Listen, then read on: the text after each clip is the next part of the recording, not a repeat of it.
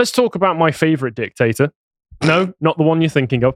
No, don't put your hand up shortly after saying. I'm going to be talking about Bukele, who I learned how to pronounce his actual surname. Hooray. Because I was worried before we started this. I didn't do that with my segment about the Argentinian guy. So Bukele is the supposed dictator, actually democratically elected president of El Salvador, who earlier on this year and for the past few years of his time in office has been sorting out El Salvador's terrible problem that they had with gangs and cartels operating that made them have, I think in 2018 or 2019, something ridiculous like a murder rate of 51 per 100,000, which is one of the highest in the entire world.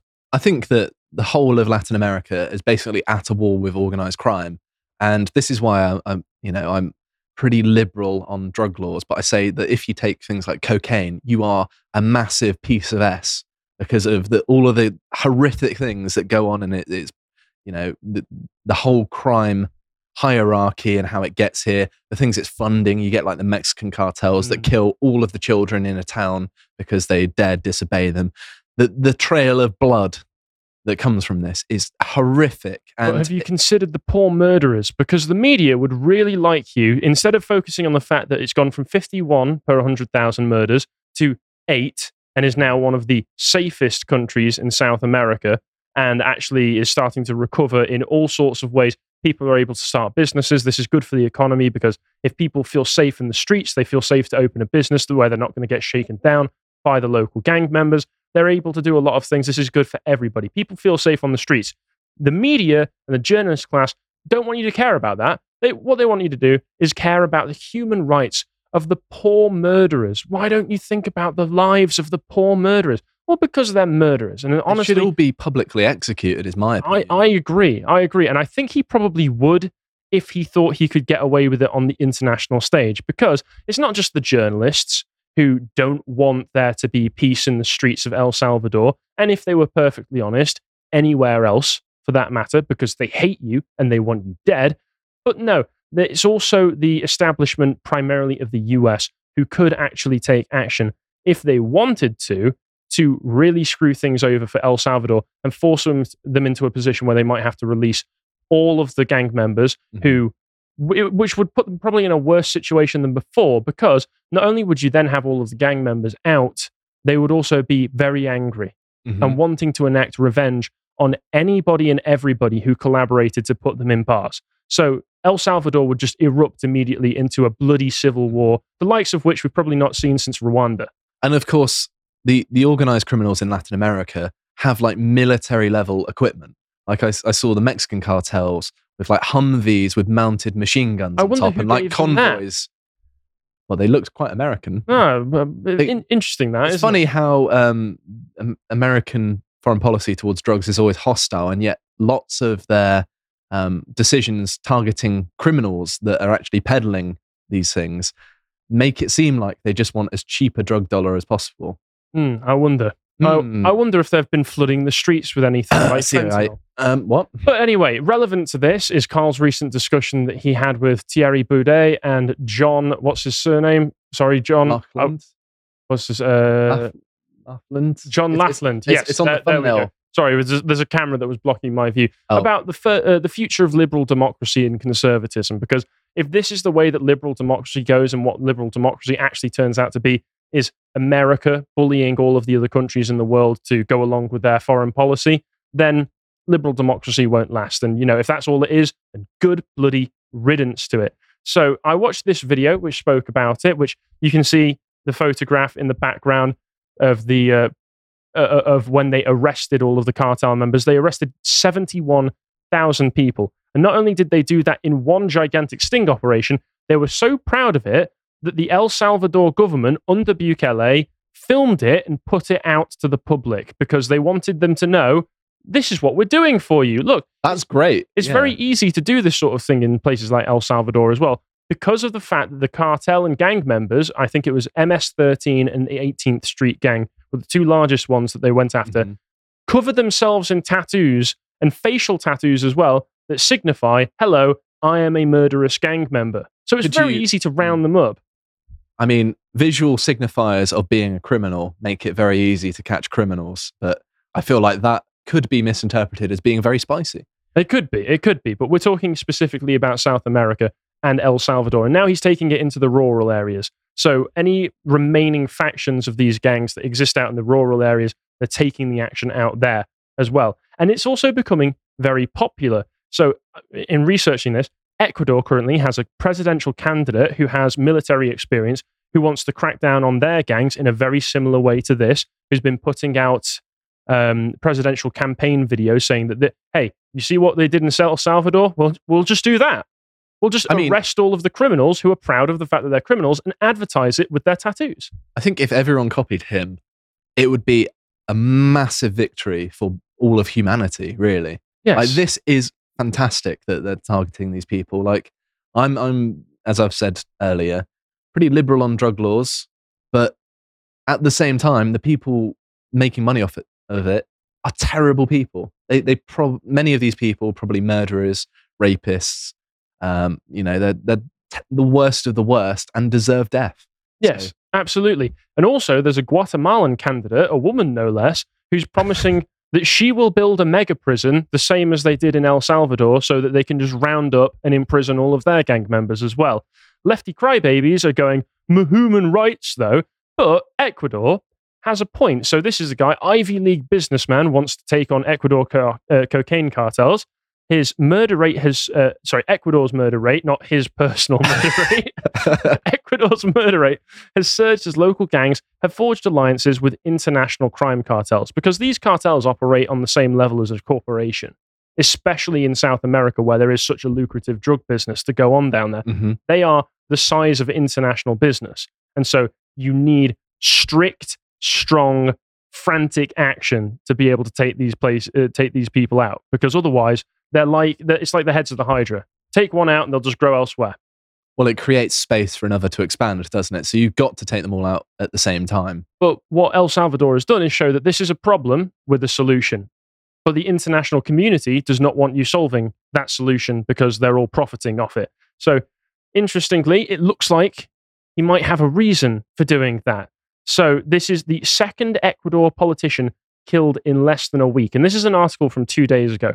So the politicians are being targeted. I hope this guy can actually do something if he gets in, because as it stands right now with the sort of rhetoric that he's putting out, the most I can say is make sure that you've got an armed retinue of guards with you at all times. If this is what they're doing to just random politicians, it was a local party leader, Pedro Briones, was shot dead by gunmen on a motorcycle at his home in the northern Esmeraldas province. If that's just what happens to some random local party leader, then the guy who's saying we're going to do to you what El Salvador did, is going to paint a massive target on his back. Mm-hmm. So I really hope you can get something done over there, but be bloody careful. He must have balls of steel as well. Oh yeah, absolutely. But he said he's seen action as well, so good on him. Well, obviously, even so, yeah. Yeah. But this is the sorts of articles that we're getting in the West about El Salvador and Nayib Bukele as well. There's just what the world's budding autocrats are learning from El Salvador. Now, if when you use the word autocrat, you're using it as a synonym for guy who will clean up the streets, you're making autocrat sound really cool. He was democratically elected, wasn't he? Oh, and he's still vastly popular. I wonder why. He's got an 80% approval rate in his own country, which is something that even Trump at his best could only ever dream of, because Trump never did anything as radical as what he did to make his country safe again. If drained the swamp. If he'd actually drained the swamp, maybe he could have hoped for an 80% approval rate. But this guy knows how to get it done. So he worked out how to chop away democratic restraints while keeping an approval rating of, I must have got it wrong actually, 80 to 90%. Let's just presume 90 because it's The Economist and they are, as far as the toilet bowl of media goes, it is kind of right at the bottom, isn't it? They can be, certainly. One ingredient is his mastery of social media. The main one is locking up huge numbers of young men. For young men, that's a synonym that they're using here for murderers. They're desperate to try and paint these obviously good things as being negative. Since when has The Economist cared about young men exactly? Yeah, so the amount of people that he arrested was equivalent to 7% of male Salvadorians aged 14 to 29, which just shows more than anything. It doesn't show that it's a human rights abuse. abuse. Rice. Yeah, human rights abuse. It shows how widespread the problem was over there. Good thing you're not talking about China.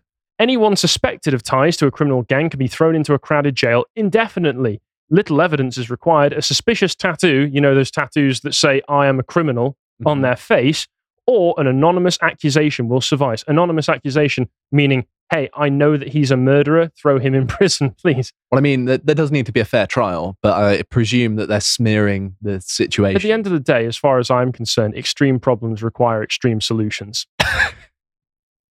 Staring me straight in the eyes and saying that. I will not apologise for supporting a man who has cleaned up the streets of his country. Well, it seems to have worked. Who has saved his country. Outraged liberals, and this is the funniest part of this, must admit that his crackdown has brought benefits, they say through gritted teeth. Most touted is the plunge in the homicide rate, 51 per 100,000 to 8 last year. Analysts dispute how much credit to give to Mr. Bukele, but he can surely claim some. I wonder if locking up every criminal in the country had something to do with it. But professionals, experts, and analysts are like, oh, we don't know. We're not so sure about that. God. Maybe it was climate change. Maybe they just got too hot and bothered to murder. They got too hot and tired and they went on a siesta. That's what happened. The murderers went on a siesta. You know what, experts, you might be onto something there. Yeah. Before, if a gangster demanded protection money, civilians paid up or braved the bullet. Few called the police since gangsters were seldom convicted without testimony that hardly anyone was brave enough to offer. These are repeated patterns we see all over the place in South America. Now it's the gangsters who are scared.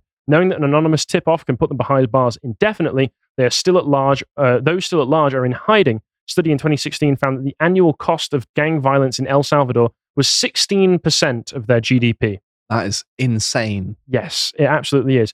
Today, neighborhoods are calm and business folk have mustered the optimism to open new shops. Hence Mr. Bukele's rock star popularity. And The Economist is here to tell you why that's actually a bad thing. Yet his scrapping of due process carries costs that will outweigh the benefits of not being murdered in the street. Okay. First, untold numbers of innocents have been locked away. Untold because we made it up. We can't tell you exactly how many innocent there are, so we're just going to say untold to make you think it might be all of them. Their families cluster outside prisons, desperate for news of their young loved ones, which just reminds me of those news reports you see from America where some ghetto shooting has happened. And you'll just get all of the people going, he may have been a drug-dealing murderer, but he was a good people, didn't do nothing. That was you always get that. I don't know what the accent is. Yeah. That was a mix of accents. Yeah, he was a good boy, and then it's like a shootout. Nothing. He killed like 3 people. Yeah, he was always a good boy. It was a good boy. That's the way it always goes. It reminds me of that. The government has released, though, 6,000 so far, but seems in no hurry to admit its mistakes. Well, they got released, didn't they? So at the end of the day, listen, if I'm in a country where everyone is being murdered on a day-to-day basis and I'm having to walk past corpses in the street and I get patted down or maybe even interned, as long as I get out and the streets are safe, I'll look around and go, might have been worth it. Might have been worth it. This isn't like a COVID situation where it's a little cough and they lock me away for 2 years for the sake of me not getting a common cold. This is actual murder in the street. Well, yeah, the cartel's nothing to really, you know, turn your nose up at. They are serious business. Yeah. More insidiously, he's amassed powers to pave the way for his crackdown and then use it as an excuse to grab even more. Oh, God, he might save the country even more. How horrifying. And it goes on and on and on like this. They call him Putin-esque, which means they're calling him Hitler-esque because that's what they mean these days when they do these things. And they talk about how his methods are ripe for copying anywhere where there are weak institutions. Well, I wish. Surely that would mean that there needs to be some kind of order put in place. If they've got weak institutions and you're full of corruption and have the cartel in operation, yeah, they probably could use a guy like this. Hey, weak institutions are good, all right? No, strong institutions are good. Ooh, no institutions is better. I'm not saying government institutions. I'm just saying institutions. And you've got loads of articles like this. Oh, no, John. Oh, God. Here we go. Like from España.com. ElPaz.com, International. Bukele's hell in El Salvador, a country submerged in a police state. You mean like better than a cartel state, isn't it? Yeah, and you mean like Singapore, which everyone describes as a police state, but is also a remarkably peaceful place to live. Now, As long as you don't spit out chewing gum. Stop making police states and other such things sound so good. So these are, I mean, you've got to remember as well, these articles are the sorts coming from the same people that would make any excuse for the Canadian government closing your bank account or the US government targeting parents for not wanting gender ideology in schools.